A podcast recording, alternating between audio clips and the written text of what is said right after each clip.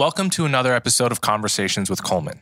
If you're hearing this, then you're on the public feed, which means you'll get episodes a week after they come out, and you'll hear advertisements. You can get access to the subscriber feed by going to colemanhughes.org and becoming a supporter.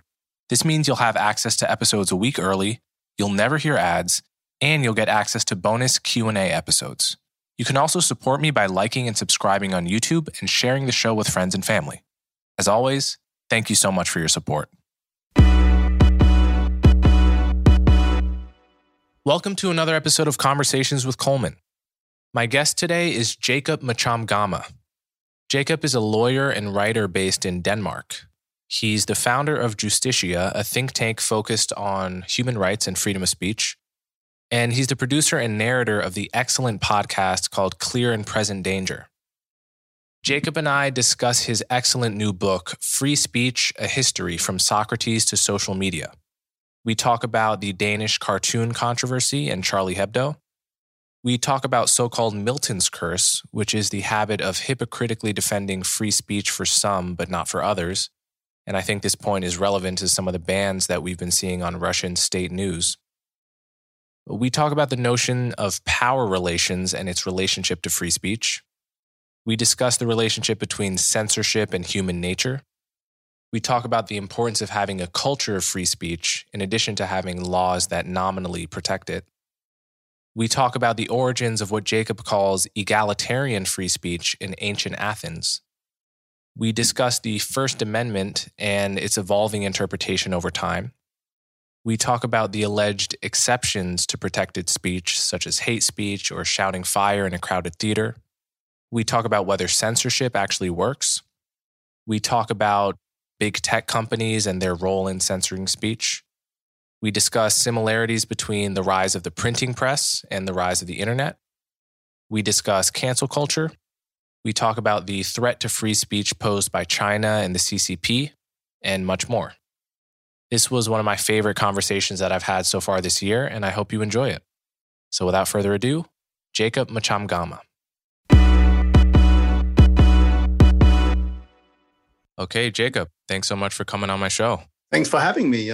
Really been looking forward to it. And once again, congratulations on your new video, aptly themed and named Blasphemy, which is, of course, essential in the history of free speech. Yeah, we're actually recording this one day after that video dropped. And that was actually not on purpose. It's just a happy coincidence. And we're going to be talking about your book today, Free Speech from Socrates to Social Media, which... let me just say, it's an amazing achievement, this book. It's aptly timed, it's deep, it's thorough, it's written beautifully. It's just a great example of how to do this kind of book that traces the history of an idea, an important idea, traces the history of its defenders, its attackers, all the way from ancient Greece to today. So we're not going to be able to go over all or even most of the book, but I don't know how much time you have, but that might take a few hours. Yeah, but it's just it was really incredibly fun and useful to read. So congrats on that. So before we get into it, can you tell my audience a little bit how you came to be interested in this idea and your academic background and where you're from and all that? Yeah, so I was born and raised in cozy, liberal, secular Denmark. My father is from the Comoros Islands in East Africa. My mother's Danish. But I was born and raised in sort of a place where for most of my life, free speech was as natural as breathing air. Most people took it for granted, and I didn't really have to fight for it or anything. And then in 2005, Denmark suddenly became sort of the epicenter of a global battle of values over the relationship between religion and free speech, because a Danish newspaper called Jyllands-Posten published some cartoons depicting the Muslim prophet Muhammad. And that set off a chain reaction leading to basically a conflict that has not yet been resolved, but leading to death and terrorism and a lot of soul searching in a liberal secular country like Denmark, where poking fun at religion was sort of almost second nature. But then suddenly a lot of the sort of erstwhile defenders of secular Enlightenment values came to sort of have second thoughts about the value of free speech, because suddenly they saw these cartoons as punching down on a vulnerable minority, and that was not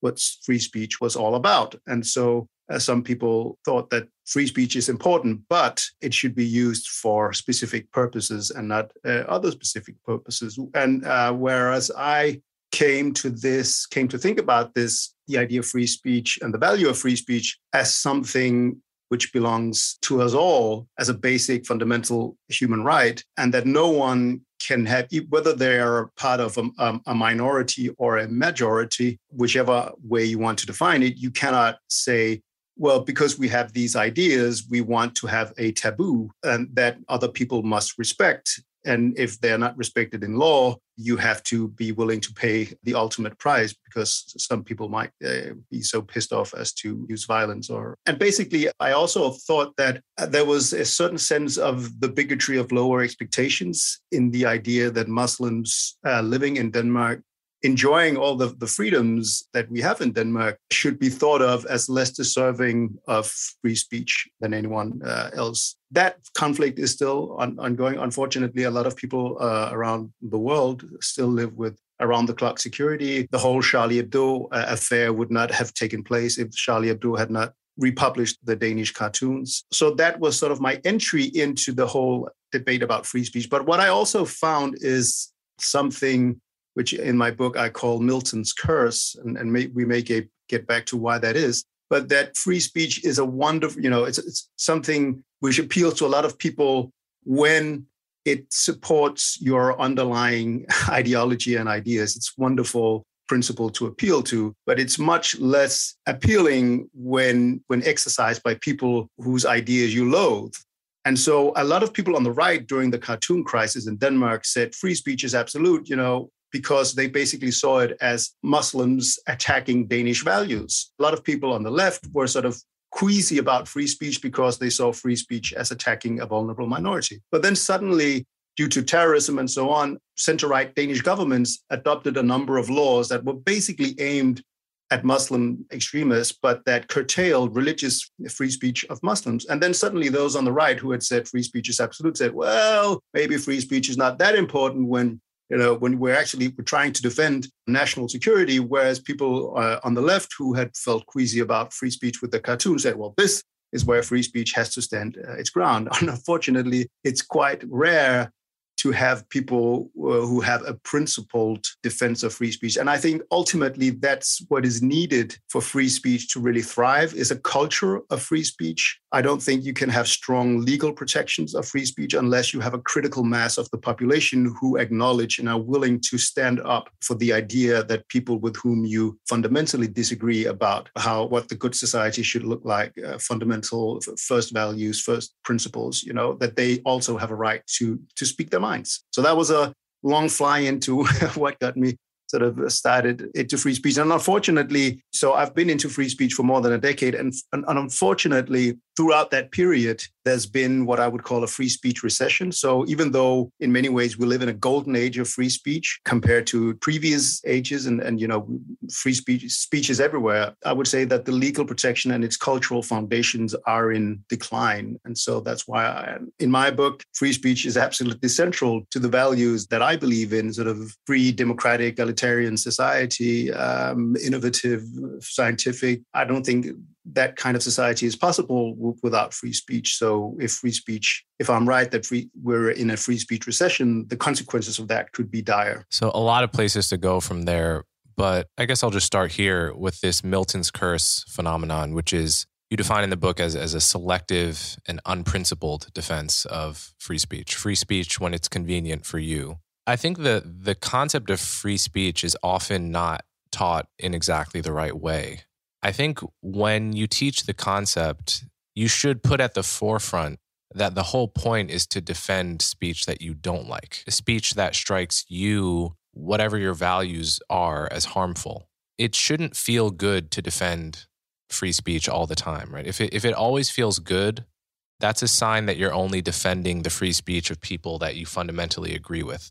It should feel a little bit uncomfortable sometimes. And I would liken it to the feeling of sort of giving someone an apology that you know they deserve, but you really don't want to give, right? Like you have that defensive feeling of like, oh, fuck them, I don't want to apologize. But you know deep down that you ought to apologize. And it doesn't totally feel good to do so, but you do it anyway, hopefully. That's the feeling you should sometimes have defending the free speech of people. Like, you should sometimes find the people whose speech you're defending detestable, or else you're not really holding up free speech. You basically have to do a lot of holding your nose. And especially in democracies, in open democracies where free speech is protected, because those that test the limits of free speech in open democracies that are based on tolerance will very likely be people whose ideas are loathed, and sometimes for very good reason. It's obvious that if you were an American in the South in the 50s and 60s, you would feel incredibly empowered by the idea of free speech when you were standing up for the civil rights movement, who were being attacked by American apartheid, by, you know, police officers with dogs. But then fast forward to 2017, and you're in Charlottesville, and you have guys standing in Ku Klux Klan hoods spouting bona fide white supremacist ideas, then suddenly it doesn't feel very good defending the free speech becomes very abstract principle at that point, because you could not be more in disagreement with those people. I think in many ways, it's a difficult concept for human beings, because sometimes it just feels, our brains are not naturally wired to be tolerant all the time. And when we sense that certain ideas are dangerous, our first instinct is not to defend them and say, oh, it's absolutely important that this guy or these persons have the right to spout these ideas.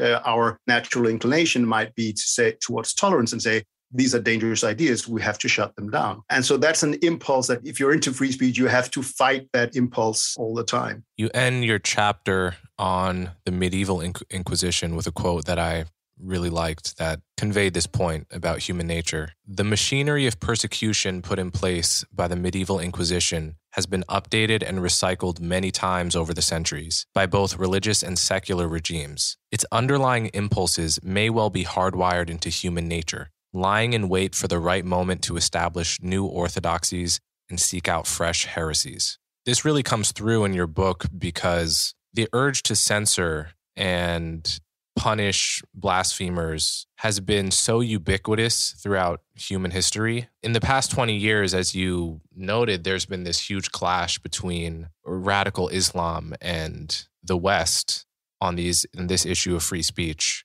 But zooming out throughout history, depending on the time that you're talking about, the cradle of free speech or the worst offenders with regard to blasphemy and heresy have been at times Europe, at times it's been the Arab world. It's been sort of everywhere, and it's been changing, and the locus of free thought has been changing. And free speech has always sort of been the underdog for the most part. It's only been the norm in a small part of the world for a pretty small amount of time. And I do think this impulse of sort of punching down and punching up being a limiting factor on free speech is, I think, probably the most potent force right now against free speech, which is this totally understandable sense that you should be using your free speech to make the world a better place. And if you are bullying the weak with it, then I have no drive to protect your speech. But I think the part of the problem with this is that whether you're punching up or punching down depends on the resolution of your microscope, really, like how zoomed in, how zoomed out you are. So if the picture you're looking at is Muslims in Europe, where Muslims are a minority, many have arrived recently, many don't speak the language of the country they're in, many of these countries don't have a long history of assimilating foreigners, you can understand what the balance of power is at that level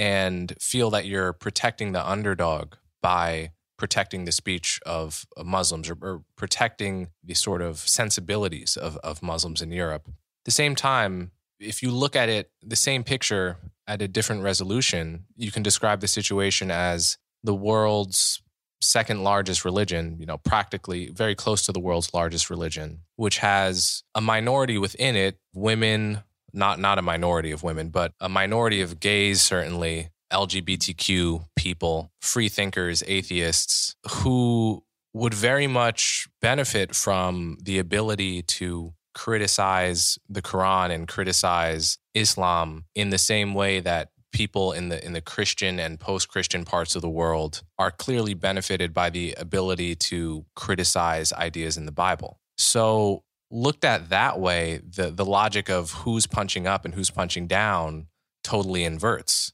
And you can do that a million times over, and it's never really clear who's punching up and who's punching down. And you are at the most fundamental level, when you're pointing an AK-47 at someone who's sitting with a pen drawing cartoons, power relationship is always going to be at the level of the guy holding the AK-47. But I totally agree with that. So there are, as you mentioned, there are a number of Muslim majority countries in the world where, unfortunately, even though, as I try to point out in the book, there's a long history of some free thought in the Arab world, and certainly one of great philosophy that helped spark the important intellectual developments in the West. But currently, it's very difficult to find a Muslim majority country that where free speech is on the par with, say, in Western Europe, and particularly blasphemy laws tend to be quite strict. There are actually a number of countries where formally, at least, you can be punished with death for blasphemy or apostasy. And it's clear that in those countries, being a non-Muslim or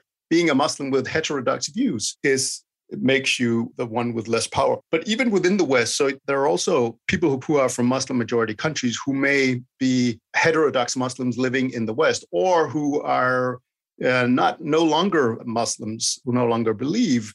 And should they right to criticize religion the way they see fit be curtailed in defense of the majority of the minority? So you always have these minorities within the minorities. And so that's why I think someone like Frederick Douglass was absolutely spot on when it came to free speech, because he both saw it as especially important for the oppressed, but also, basically a fundamental human right that did not depend on the color of your skin or your status, but basically on the simple basis of manhood, and there forever let it rest. And I think that to me is an unsurpassed ideal of what free speech should be like. So your rights to speech should not depend on your color or your religion or your ethnicity. Of course, context can always play into when the right to free speech does not mean that you should, is so obvious, but does not mean you don't have the right to criticize it or that you should be in agreement with certain forms of speech. And context will always influence the way that we view and judge speech. And there, whatever status you belong to might influence the way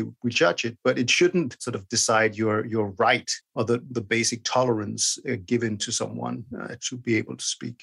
I'm struck by what you said about having a culture of free speech being the most important thing, that laws often are not enough. In the face of a culture that's hostile to free speech, what's written on pieces of paper may not matter all that much. And I think this is an important point, because on paper, our First Amendment prohibits the government from infringing on my speech or on the freedom of the press. But in every other institution, what really governs the day-to-day goings-on and our interactions are norms about free speech, just this sort of intangible element of culture.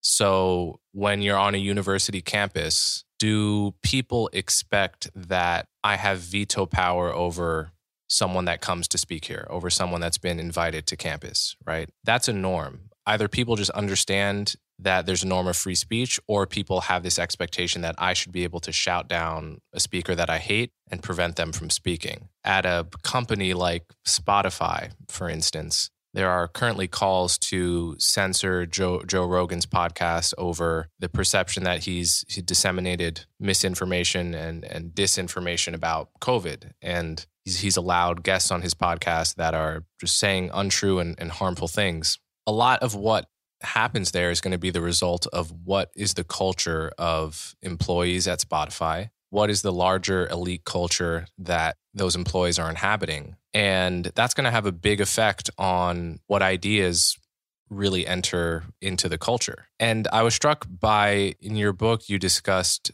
the free speech culture of Athens, of ancient Athens, and how there was this distinction between sort of two types of speech, one being the formal free speech in the assembly, and that was called, I may be mispronouncing this, isagoria, Isiguria, yeah. I'm not an expert on the pronunciation, but yes, Isiguria, yeah, equality of speech. And then on the other hand, there was this notion of sort of informal, uninhibited speech, this wider norm of the expectation that you could talk about matters of import at the market with random people. And that was, I don't know how to pronounce that either, but Parisia, something. Yeah, like Parisia, yeah.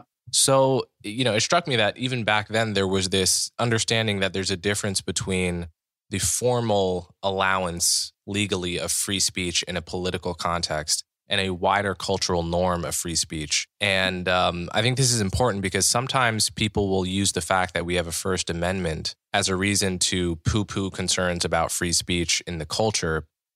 So can you talk a little bit about that distinction historically and maybe today? Yeah, sure. I completely agree with you on, I think the Athenian origins of free speech of sort of what I see as the origins, at least, of egalitarian free speech, which has been clashing and still clashes with a more elitist free speech concept, which was more prominent in Republican Rome. But you see that, and you can get a flavor of it both in Pericles, the famous Athenian statesman. His famous funeral oration, he talks about this culture of tolerance among Athenians. Even if people say something, do something that you don't agree with, they're allowed to do that, and also that they discuss matters of public concern before resorting to action. Of course, it's an idealized picture of Athens. Things were not always rosy, as Socrates would find out. But that ideal, I think, is incredibly important. And you actually see it because for a long time, the Athenian democracy was really not seen as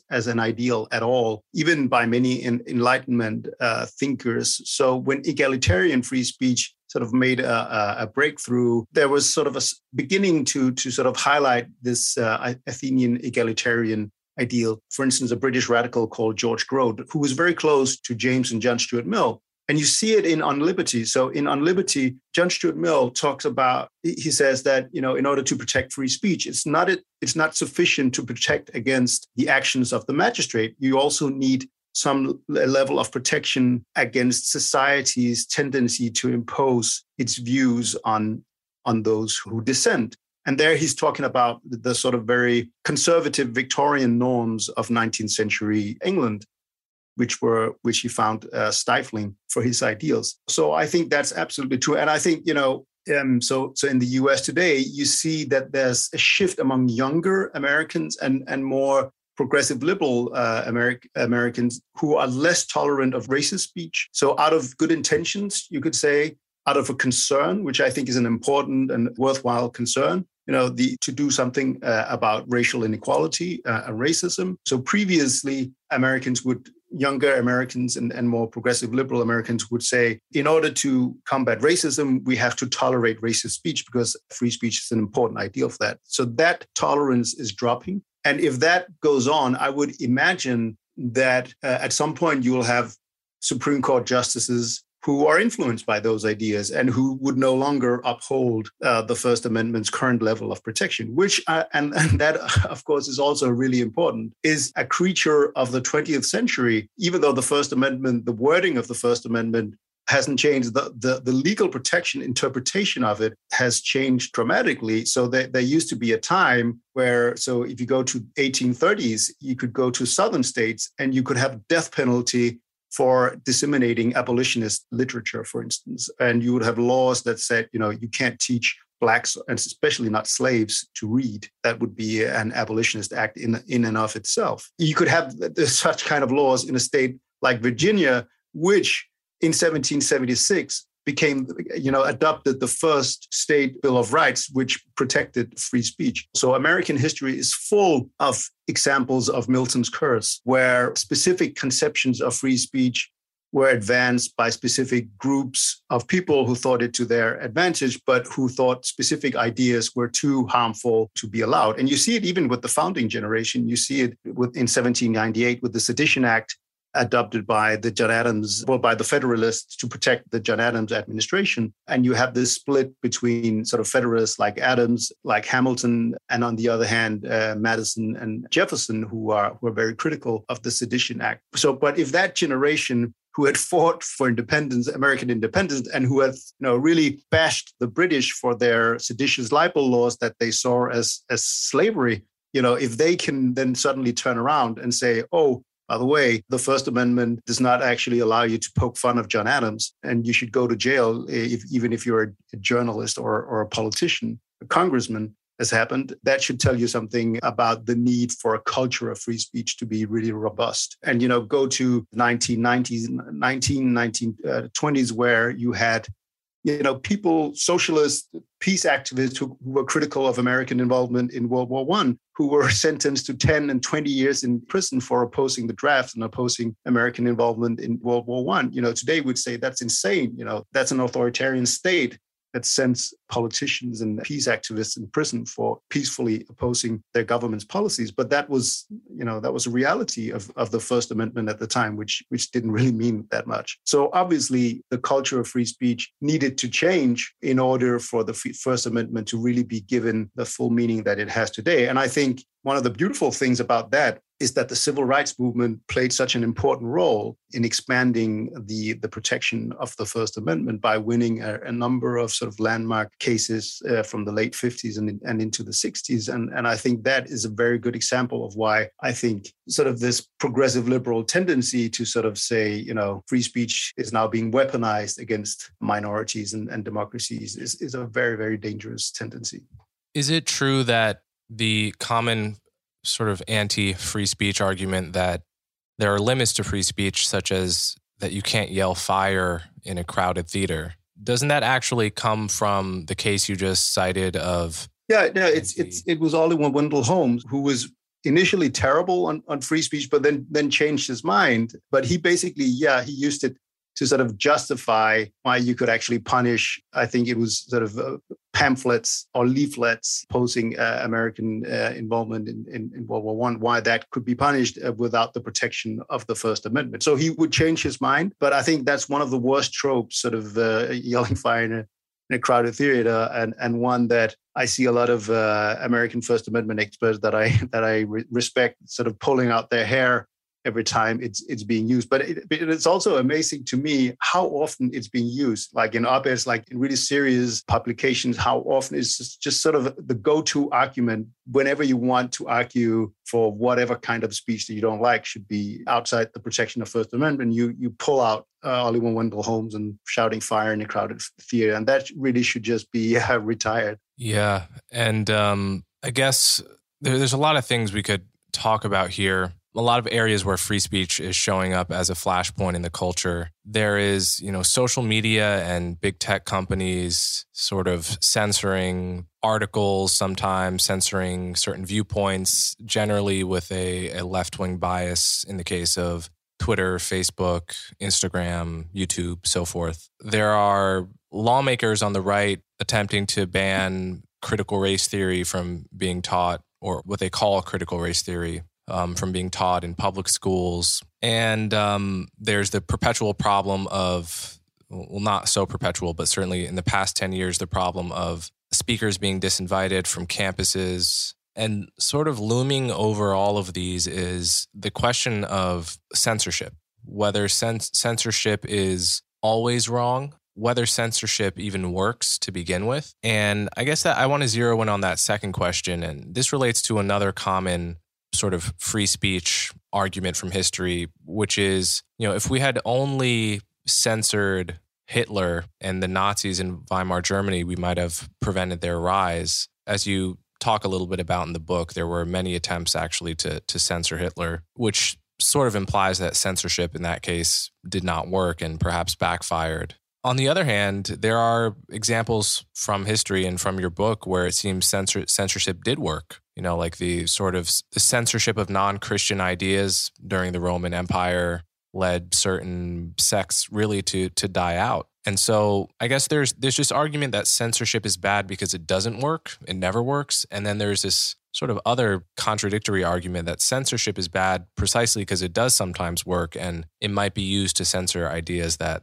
are good. So can you talk a little bit from a historical perspective about the question of, does censorship actually work? That's a very good question. And I don't think you can give a clear answer. Go back and ask the Athenians that voted to execute Socrates whether that was an efficient way to kill his ideas. And I think if they could be transported, they could be revived and transported into our time, they would probably agree that it backfired spectacularly. You could say the same about the ideas of Jesus, that even though he was executed for his beliefs, that certainly did not, even though the Romans tried and several outbreaks of persecution that did not succeed in killing off Christianity. But then you have all kinds of other sects that some of them we don't even know of today that were actually successfully stamped out. And I think the problem with censorship in democracies, democracies must necessarily recognize free speech as a fundamental value. Then, you can have differences like between European democracies and America about how strong should the legal protection of free speech be. But basically all liberal democracies must be committed to free speech as a fundamental value. Otherwise, free democracy would be meaningless. But oftentimes, I find that, if you really want to stamp out ideas, then it becomes difficult to do so in democracies through legal means. You need to be China to be really ruthless. If you really, really want to crack down on ideas, you can't really just open up concentration camps and then send 100,000 people with the wrong ideas into concentration camps in democracies. That's the optics of that are not good. And, you need a very flexible constitution to do that. So very often, I would say that censorship tends to backfire in democracies, but obviously not always. I mean, there were for long periods. Take, for instance, the early social democratic labor movements.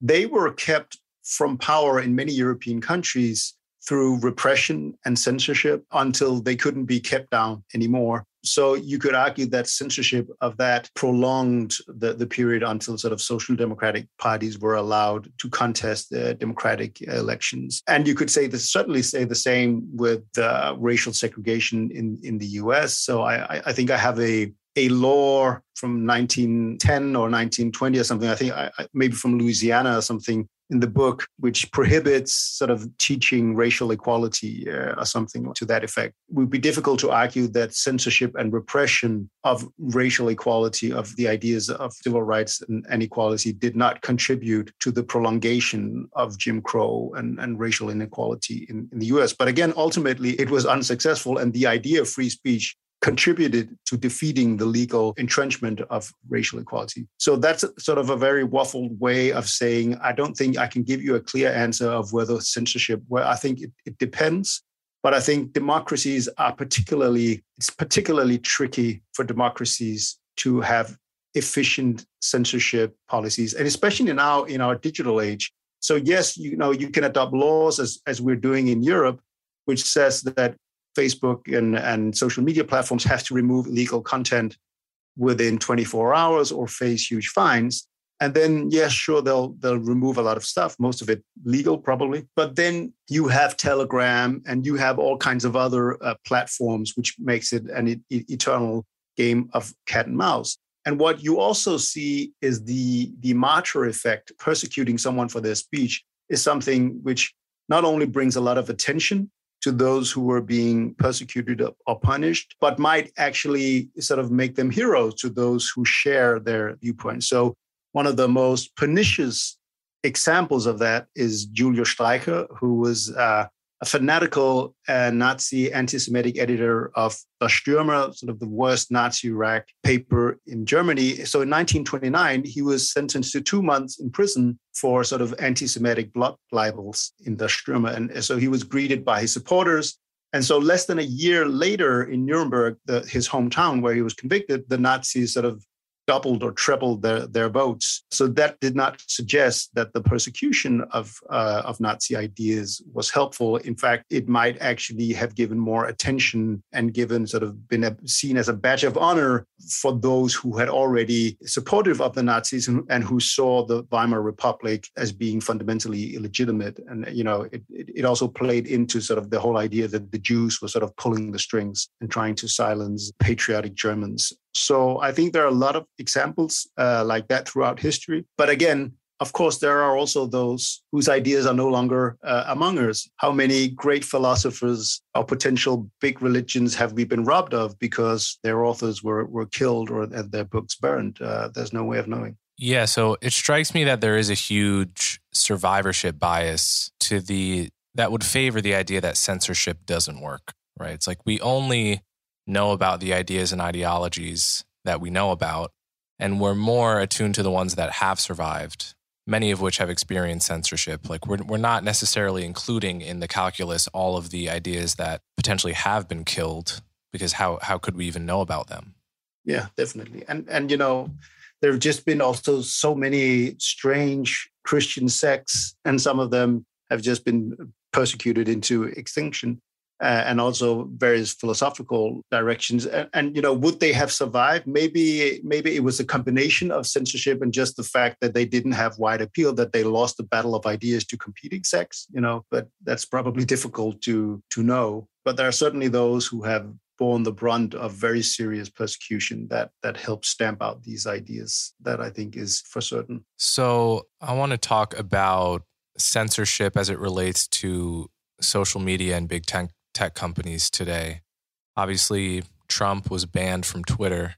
You know, the president of the United States was banned from what ended up being his primary form of communication with his base and with America at large. And after being banned from Twitter, I'm not aware of any comparable megaphone that Trump has. I mean, obviously, what Trump says is still going to make its way to the American population, for better and for worse. But even though Twitter is just one private company, the fact that he was banned from it, which is totally legal and in line with their policies and terms of service, it's not as if there is some competitor that Trump can just switch to and get precisely or anything close to like what he had as a Twitter user, right? He can't just have a thought and immediately have, you know, 50 million people see his thought. So what's interesting to me here is that because of the network effects of these big tech companies, they may not be technical monopolies, but they're far, far closer to monopolies than to non-monopolies. To just like, they're not sectors where we have no monopoly concerns. Let's put it that way. And that's inherent to anything that any company that can benefit from a huge network effect like Facebook or Twitter. If I start an equally good Facebook, it doesn't matter because everyone's already on Facebook, and most of what makes it good is precisely the fact that other people are on it. So does that at all sort of change the calculus here? Like, you know, a private company can just kick you off. I get that. But as it approaches a monopoly, our precedent has been to treat it more and more like a phone line and say you just have to respect the norm of free speech here. So how do you think about that? Yeah, that's a super good question. I think it makes a lot of sense to, from a legal point of view, from a constitutional point of view at least, say the First Amendment should not apply to Facebook, and Twitter should not uphold the First Amendment. I think it makes good sense to make that fundamental distinction between a private company and the state. But it's tried being a politician or someone today trying to reach an audience, and you're most likely not going to be very successful if you're not on various social media platforms. So obviously the practical exercise of free speech, global parousia, is exercised on social media platforms. And this is where probably someone like John Stuart Mill would say, well, it might be very well that we have strong protections of free speech in human rights and constitutional values. But if we have these platforms that are able to basically regulate global debates and the sharing of information and opinion at will, then free speech, the culture of free speech, is being undermined. And I tend to agree with that. I don't know what their biases are, the platforms. I think I wrote something in the book, which I was quite happy with, where I sort of speculate and say that whichever group has their grievances can cherry pick examples of being censored by these platforms, Facebook, Twitter, YouTube, and so on. And I think that they are mostly sort of operating on the basis of outbreaks of shitstorms, basically reacting to them and then trying to change their terms and their specific content moderation based on what the media picks up or this instance of something that they could not defend in the abstract over the specific controversy. And that just makes for really, really bad community terms and bad enforcement of these. I also have to say that I don't think there's any perfect or way just because we have these huge centralized platforms. So I think one way of ameliorating the situation would be a more decentralized social media ecosystem. That would probably require technological solutions. It might be antitrust laws. I'm not an expert on that. More than it would sort of be regulating speech and content the way European countries are doing now, which I think has tremendously bad effects for free speech of users. I think if we had a more decentralized social media system, then the content moderation decisions of one platform would not matter as much. You know, it's like the days of the blogosphere. We were not on these huge platforms. Sort of a very successful blog might have a couple of 100,000 readers, but if you got thrown off that would not sort of to the same degree impact your ability to access and share information online to the same extent that if you're being kicked off Facebook, which is really and Twitter, which is really bad for you. And I think, you know, I thought it was interesting when Trump was thrown off. I agreed with the initial decision. I thought that the way he behaved as the riot was unfolding, I thought that justified them sort of suspending his account at that point, because at that point, there was a real and immediate danger to the peaceful transfer of power in America. But sort of an indefinite suspension of his account, like the Facebook oversight board said, I thought was going too far. And it was quite interesting to me that Alex Navalny, the Russian dissident or critic of Putin, actually also highlighted and said, don't celebrate this as a victory of democracy, because this is something that all illiberal authoritarian states will use as a precedent for cracking down on people they don't like, or sort of forcing social media platforms to do that. And unfortunately, we see that a lot. We see that laws adopted by democracies are being used by authoritarian states to draft internet censorship laws that they then use to pressure these platforms to censor content. Something that would also be very useful is if users were to a much larger degree than today could use filters to themselves. So you and I, you know, we often in free speech, there's a tendency to sort of poke fun of those who are being offended. But, you know, I'm sure there are things that offend you. There are things that offend me. But you and I might have different ideas, different sensibilities about what offends us. The problem then is if Facebook has to cater to the whole world, then they have to set the bar somewhere. And that might appeal to a certain group's sensibilities of offense, but not others. But if users themselves could use filters and say, you know, okay, I think there's too much misogyny on Facebook, for instance. Okay, then you could have a women's rights group that developed easily applicable filters that you could toggle on or off. And that would then censor a lot of words and terms that you yourself would find offensive, but it wouldn't affect someone else's ability to engage in debates where some of these terms were used and where they didn't find them offensive, or they maybe wanted to challenge those offensive terms because they thought that was an important way to fight misogyny. And you could say the same thing for anti-Semitism, for instance. For instance, there are groups that fight anti-Semitism who have this idea that criticism of Israel is anti-Semitic. And sometimes it is used by anti-Semites, but it's not necessarily and inherently anti-Semitic to criticize Israel the same way you can criticize any country for policies that you disagree with. So should these groups that fight anti-Semitism, should they be able to pressure Facebook or Twitter to say, oh, you have to censor criticism of Israel? I would think that was going way too far. But the Anti-Defamation League could develop a filter that people who are sensitive to anti-Semitism and who don't want to be confronted with criticism of Israel can then use themselves. That would then not impact everyone. And I think that's a much smarter way to go about creating an online environment where that is not centrally, where you don't have sort of centralized censorship of private platforms. Of course, there would be trade-offs. You would risk sort of creating certain filter bubbles and echo chambers where you would only be confronted with ideas that maybe you like. You would not get the full experience. That's already happening. Yeah, that's already happening. And, you know, there's also a reason why, you know, someone subscribes to the Wall Street Journal and someone subscribes to the New York Times, and that's because, you know, you prefer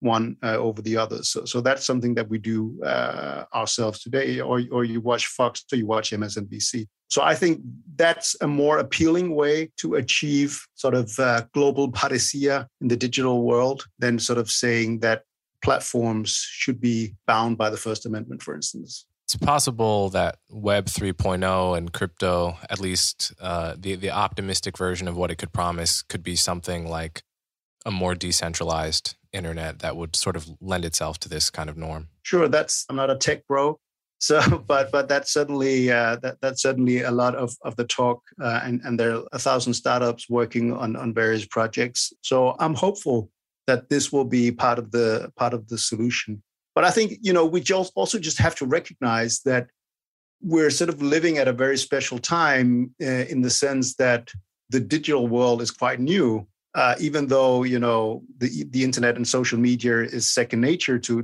all of us, and it's deeply integrated and embedded in our daily lives. It's quite a recent, you know, looked through the lens of history, a recent development. And if you look at the disruptive effects of the printing press, that took a long time. The explosive mix of the printing press and the Reformation, the disruptive effects of that would reverberate for centuries before a certain stability was achieved in Europe. And there were certainly very violent outcomes of that. And I think we're likely to see more disruptions and at instability before we sort of find new ways to navigate the more digital world. Also, just because I don't think our media system, our political system, our institutions are not, you know, they were built in a different age, responding to different age, a more analog age than the one we're living in now. And so we have to basically create a new culture. And that takes time before we find some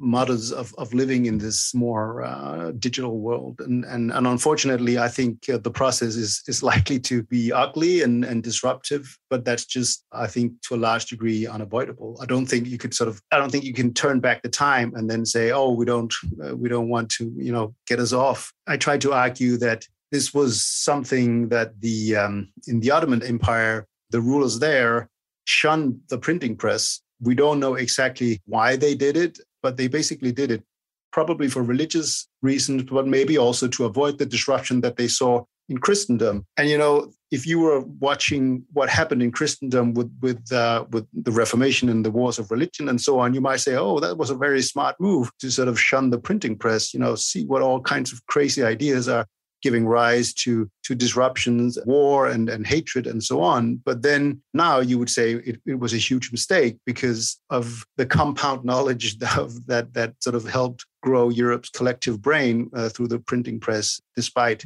all the disruption and religious wars and so on. I think that the printing press was an agent of change that, you know, at least from our vantage point, brought a lot of good things, even if it proved disruptive to religious and political authority. Yeah, that's a really fascinating sort of dilemma. It's a fascinating moral dilemma because the advent of the printing press pretty plausibly caused the deaths of thousands and thousands of people, at least indirectly, by just unsettling faith in the Catholic Church, allowing people to just publish all kinds of new ideas, allowing the Bible to be mass produced and translated very quickly.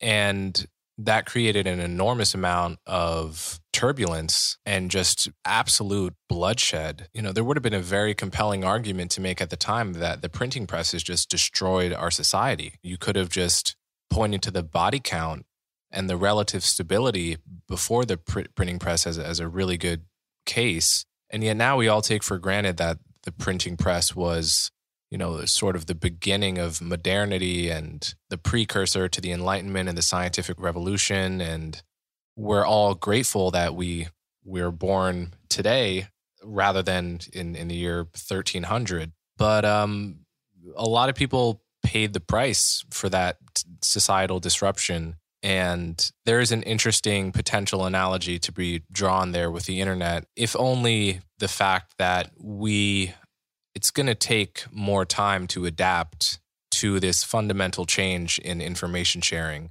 And the fact we haven't figured it out yet is to be expected. And but it's also deeply unsatisfying to the human mind because we want fast solutions and we want answers, especially in the digital age. You know, we're not sort of accustomed to saying, oh, you know, by the time my grandchildren about to retire will have figured this all out and, you know, things will be looking up. That's not something that most people think in terms of course, understandable. And also, you know, there'll be winners and losers. You know, it'll probably be difficult to say who will be the winners and losers in the long term, but certainly there are winners and losers, just as there was with the printing press. If you were sort of a well-paid scribe, it was not particularly cool to that suddenly you just print books that previously could fetch you a lot of money. And, you know, if you were a ruler, it wasn't great that suddenly people could share ideas that undermined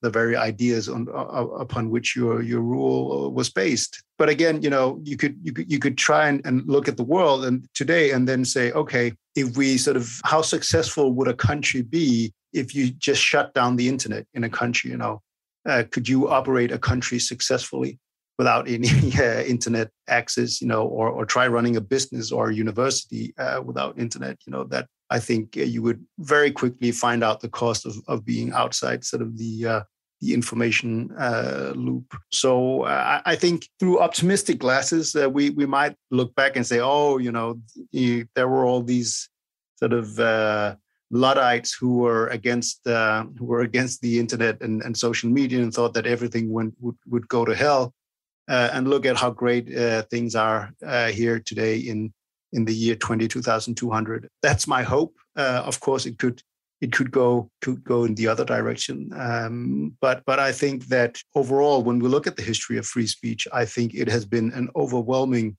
force for good and really the most essential principle and freedom, at least in societies that are committed to democratic values and individual freedom, rule of law, and so on. I think it is the most essential freedom to base your society on. So I want to talk a little bit about cancel culture, which I view as the opposite of a culture of free speech. Basically, it's the opposite of that second Greek word that I can't pronounce. The parousia. Yes, it's the opposite of parousia.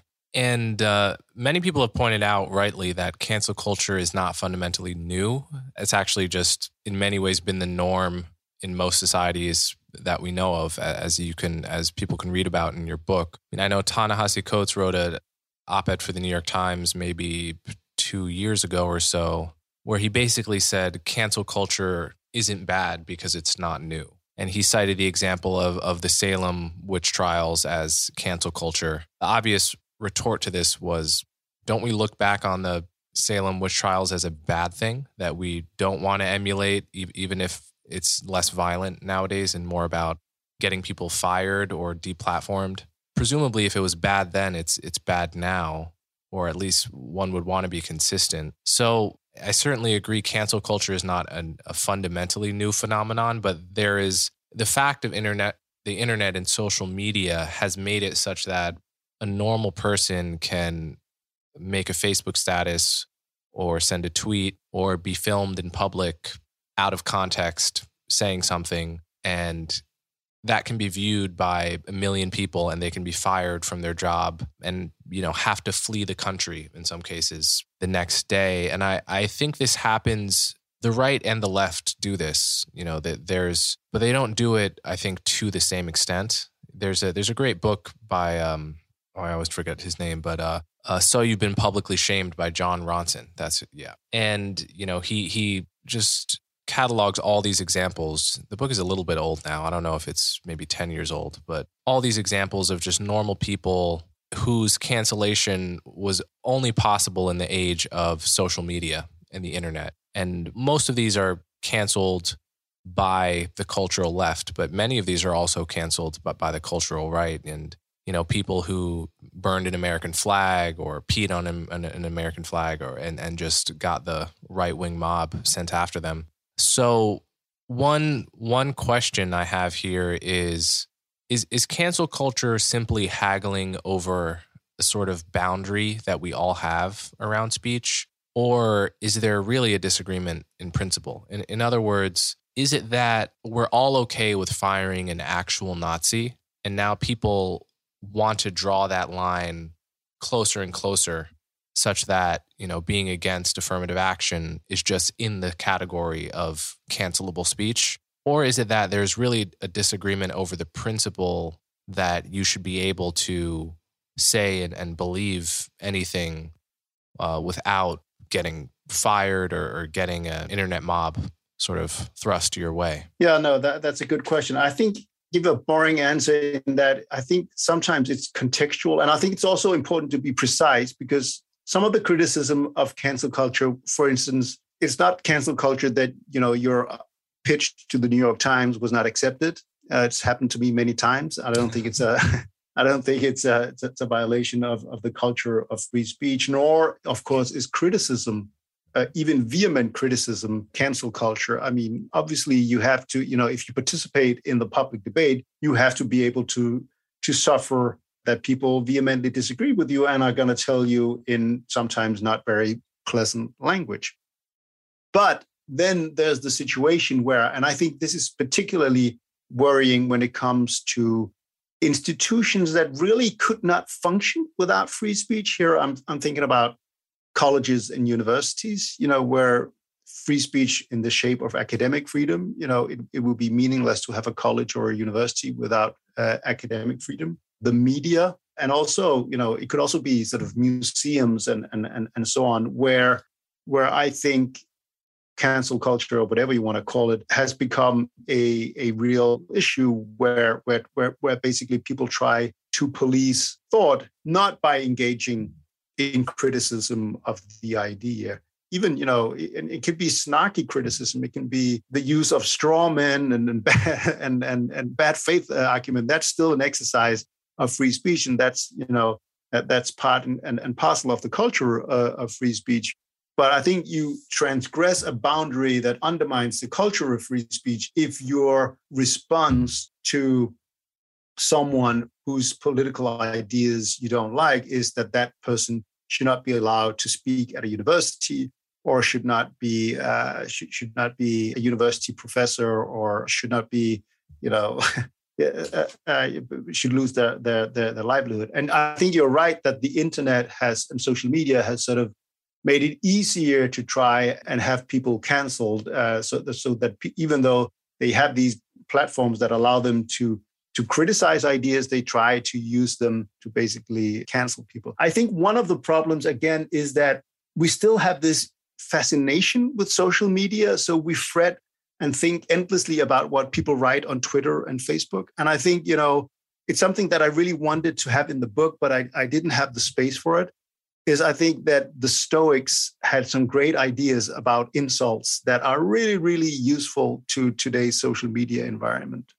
So Stoics like Seneca, for instance. So basically training yourself not to have a more detached attitude to what people might say about you. And also, so it could be from ignoring them. It could be to sort of laugh at yourself when people try to mock you. And I think if we develop, and this is something that I'm hopeful we'll do when the novelty of social media has sort of worn off, hopefully soon, that we'll have a more detached attitude to whatever goes on, and we won't treat it as something that is deeply consequential, what someone wrote on Twitter, and we'll say, oh, yeah, okay, so whatever. So we'll maybe discriminate a bit more about what we'll attach weight to of the you know endless comments and tweets and so on online. I think there's really a lot for modern digital netizens to gain from looking at Stoic philosophy when it comes to how to think about insults. So that could be one starting point. But of course, you know, some of those, if we talk about people on the cultural left, for instance, I think one of the iconic examples of early cancel culture is Frederick Douglass, who's about to give a speech at an abolitionist meeting in Boston in 1860. And so you have a lot of white Bostonians, well-to-do Bostonians, who don't like abolitionist meetings because they threaten the union, you know, the national unity, and also their commercial interest in the South. So when Frederick Douglass gets on stage, the meeting is disrupted by these white Bostonians who heckle and disrupt the meeting, and so it'll have to be stopped. And the mayor of Boston doesn't do anything to stop it, and that causes Frederick Douglass to write one of my favorite texts on free speech called "A Plea for Free Speech in Boston." It's quite short, but it's really, really strong and powerful, I think. And where he argues, along with others, that this is the violation of free. You know, his not only were these hecklers rob him and others of their right to speak, but they also robbed people of the right to listen to arguments, and so this was a double a wrong.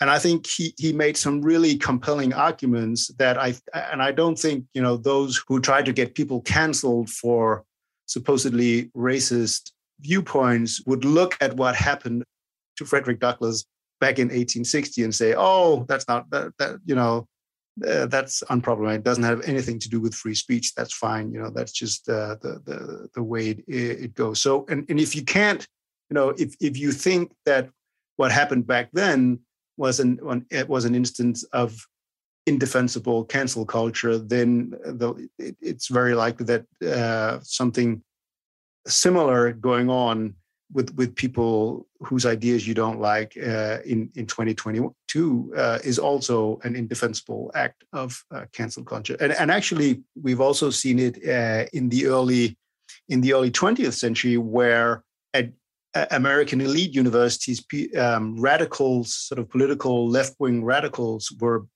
being canceled at Harvard and other places because they had said and spoken things that were seen as outside what was a political orthodoxy. So at that time, it was very much sort of more conservative impulses that led to cancel culture. And again, if you look at that and say, it's indefensible when a bunch of well-to-do students at Harvard try to get an instructor fired for being a socialist, if you think that's an indefensible act of cancel culture, well, then it's probably also an indefensible act of cancel culture if you try to get someone fired for believing or being against abortion or whatever provokes you. Well, yeah, what they're going to say is obviously, well, the socialist professor wasn't evil, whereas, when they try to get Peter Boghossian fired or Charles Murray, when they try to keep Charles Murray from speaking, well, those guys are wrong. So it's okay to do that to them. They're wrong and they're harmful. It's just most people don't abstract away from the example of Frederick Douglass and the socialists during the McCarthy era, the civil rights activists whose only protection to speak in public, people like Bayard Rustin and Martin Luther King, who were constantly under the accusation of being communists and Soviet spies, and whose ability to speak was really just always on thin ice and only protected by a culture of free speech that sort of protected unpopular speech. Many people can't abstract away from those examples to a general principle that would also defend a professor like Peter Boghossian or a writer like Charles Murray. And that's the problem. And the problem is that in a country like the U.S., where there's a lot of political polarization and tribalism, what is considered evil, it differs fundamentally between the different tribes that are at loggerheads. And so one tribe's most sacred values are seen as anathema by the other. And that the problem with that is that then you risk getting to a place where the culture of free speech is undermined, and which will then translate into legal norms, and where whenever a majority is in power will then say, well, we need to ensure that, you know, our ideas are protected and that we and that we censor those of the other side, because when they get to power, they're going to do it to us because we no longer have principles. And that's a dangerous that's a dangerous sort of race to the gutter, if you like. Yeah. So there's one other topic I wanted to talk about, and this is sort of back on the topic of big tech and censorship, which is the role of artificial intelligence and the censorship AIs that are already really governing a lot of social media right now. There's this wider argument about whether artificial intelligence is going to destroy the world or, create a utopia, become too powerful, or whether it'll just whether it will surpass us or not. But what I see right now going on YouTube and Instagram and Twitter is that there's some kind of algorithm for detecting quote unquote hate speech, and it's really bad. Like it's a dumb algorithm. It's an algorithm that is like dumber than your average, you know, like 13 or 12-year-old human being, I would say. One example is one of the most popular chess YouTubers named Agad Mator. He just summarizes chess videos, chess games, and one time he got banned or a video got banned because he said the phrase, "Okay, after bishop c4, white is better," and the phrase "white is better" was taken as white supremacy by something. And you know, I've had a tweet banned because I was quoting someone who criticized me as saying I was just saying shit for white people, right? I just quoted that sentence, and that was flagged as hate speech. It's like, makes no sense, but it must just be an algorithm that is just really poor at sort of detecting. But this has consequences because people's posts get taken down, and hopefully the mistakes get corrected, but they don't always. And it's in fact, if you go to Facebook's enforcement reports, you can see the amount of content, the number of pieces of content that they remove under their hate speech policy, and you can actually also see the percentage of these pieces of content that were detected by automated content moderation and maybe also removed before any complaint. And I think in 2017 or 2018, it was something like 35%. Now it's almost like 99%. Mm. So these big platforms rely increasingly on automated content moderation. And, you know, you can understand why, because, you know, you're not going to be able to hire enough human content moderators to be able to content moderate a platform with 2.7 billion people. And also just the pressure from for instance, in Europe, governments that require you to remove. So if you face a fine of up to 50 million euros, if you don't remove manifestly illegal content within 24 hours, as is the law in Germany, what's your incentive as Facebook? Your incentive will be to have as wide and flexible a definition of hate speech, for instance, as possible, and then just have your automated content moderation remove that, and then with a better safe than sorry policy. So one thing is the AI may not always be good in English, but at least you know it's trained all the time by billions of pieces of content in English. But if your AI is being developed in a country with a small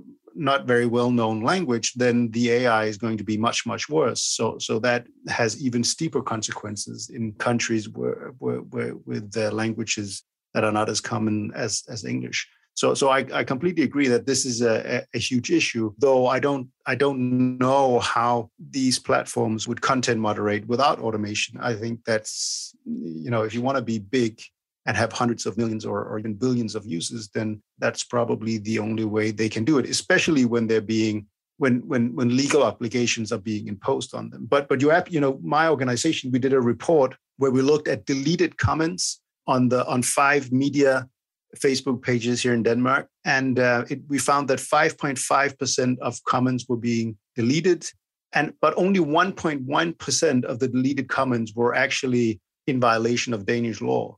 So the vast majority of the deleted comments were perfectly legal, but still removed, whether by Facebook or users and so on. And I think that is the general picture, that the vast majority of content removed were under hate speech, for instance, is content that is actually legal in the various states. But Facebook and Twitter and YouTube have just adopted really broad definitions so as to err on the on the side of complying with the European hate speech laws, for instance. And you know, the irony of that is, from an American point of view, is that, you know, the internet, social media, Silicon Valley started out with these techno-utopian ideals that were informed by sort of civil libertarian First Amendment ideals. But today it's Europe, which is much more influential in setting the limits for online content by American tech giants. So you have sort of a situation for Americans where you have moderation without representation, and where it's basically governments in Berlin or the European Commission in Brussels that is very influential in setting the limits of what you know you can say when you write something in New York in the U.S. Yeah, and speaking of international relations here, there's the problem of China's restriction of free speech bleeding into companies that operate out of the West. And we saw this, you know, with Ken, an NBA basketball player, talk about the treatment of Uyghurs. Like, we pretty much know the answer to that question. And there's, you know, I know of like 10 or 15 other American or European owned countries that have really changed how they speak about issues, whether it's Taiwan or Hong Kong, simply because of the whims of the CCP.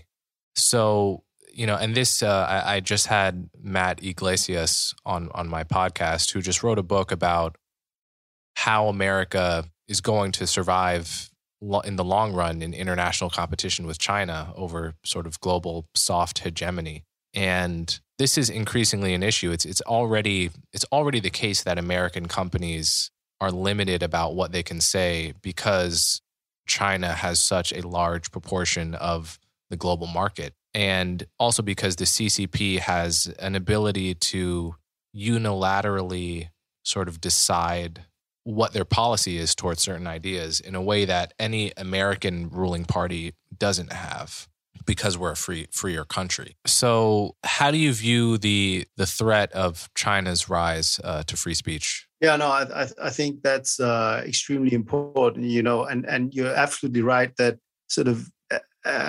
Western tech companies are very much responding to Chinese digital sticks and carrots and sort of the initial civil libertarian ideals of how Silicon Valley would bring free speech to China look pretty naive by now, and China has really, really. When we talk about censorship working, China is maybe the best example of a state where censorship really seems to work, at least in the sense of keeping the Chinese Communist Party in control and limiting what can be said in the Chinese public sphere. Of course, you know, there's always going to be cracks in the censorship. There will be certain strategies, but it seems incredibly Orwellian, the Chinese censorship. And that's, you know, Lenin supposedly said, I don't think it's a genuine quote, but he supposedly said something like, to the effect that, you know, the capitalist will sell us the rope with which we'll hang him. And, you know, I think that's a little bit of that in these Western tech companies who are, you know, so you had, I think it was Cisco, who was basically part of constructing the Great Firewall in China. You had Google that was secretly working on developing a search engine to comply with Chinese dictates, and, you know, money talks. So I think that is extremely worrying. On the other hand, I still think that free speech outside of China helps give a massive sort of cultural advantage. I don't know that there are any country in the world that look at China and say, wow, I really, this is what, you know, they might want their growth rates, They might want to alleviate poverty to the same degree that China has impressively achieved over a very short amount of time. But I don't think a lot of people around the world are saying, wow, I really want that government. I really want the same draconian punishments. And also, you know, just when you the way that China responds to criticism in international relations is also just makes them seem so clumsy that their sort of, I think their propaganda game is really, really weak. And I think that's probably one of the reasons for that is that they're not accustomed to being confronted with criticism or satire or humor, and that just does not make you very appealing. But there's no doubt that that it's a huge challenge. You know, just see what happened to Hong Kong from the crackdown on pro-democracy movements in 2019 when Hong Kong was still sort of a relatively free oasis, to now where Hong Kong is basically sort of a barren desert of censorship, which I think is really tragic. And that one of my hopes is, of course, that Taiwan will continue to prosper as a free democracy, because it's basically the best counter-narrative to the Chinese idea that sort of, oh, free speech is just this Western value and it's incompatible with Chinese nature. Well, guess what? Taiwan is a thriving democracy with vibrant free speech, and they're the same as you. So that's a huge middle finger in the direction of mainland China. But will Taiwan be able to survive? Will Western democracies be willing to stand up for Taiwan? That's a huge question. But you know, when I see, I think, was it the owner of the Golden State Warrior who in an interview said something like, he didn't really care about the persecution of Uyghurs.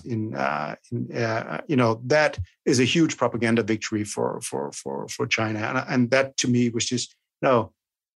That you don't even try to sort of engage in what a boundary or say, you know, I can't comment on that, but you flagrantly just say that just does not register on the scale of important things, that 1 million people are being detained in concentration camps. That tells you something about the power of China through its economy. And that will take a lot to withstand due to the dynamic that Lenin may have described. And hearkening back to what we were talking about at the very beginning of this conversation, he is an example of someone who I'm going to have to hold my nose to protect his free speech. Because what he said about not caring about the mistreatment of Uyghurs in China is abhorrent to me. Like it fills me, like when I look at him, I get that feeling that I'm looking into the eyes of evil. And so he's the example of someone that I'm going to have to get over my emotional reaction to what he said in order to remember that he has every bit as right, as much of a right to speak as I do, and that, you know, if I hate what he said, I should combat his speech with more speech. So yeah, no, I felt the same way. It was really deeply provocative, and you know, I sense it when there's something that really, really provokes me, and where I really have to struggle with my principles. I get this sort of I can feel it sort of in a vein on my neck that is sort of throbbing, and I feel this sort of chill on the top of my head, and that's when I know, okay, I have to get it together here, because my natural impulse is to be intolerant, and I got a bit of that feeling as well when I saw that interview, that, you know, this tech billionaire living the life in Silicon Valley and then just being completely indifferent to a totalitarian oppression, that was disgusting.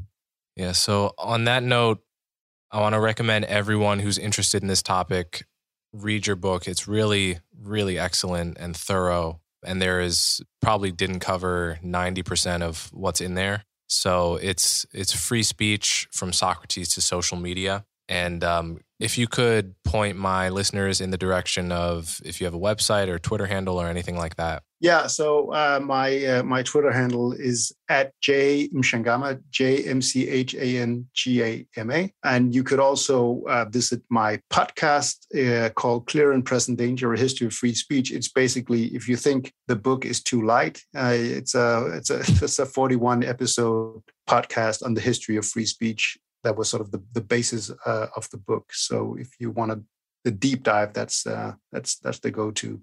Awesome. Well, this has been really fun for me. Thanks so much for coming on my show. It was a pleasure. Thanks a lot.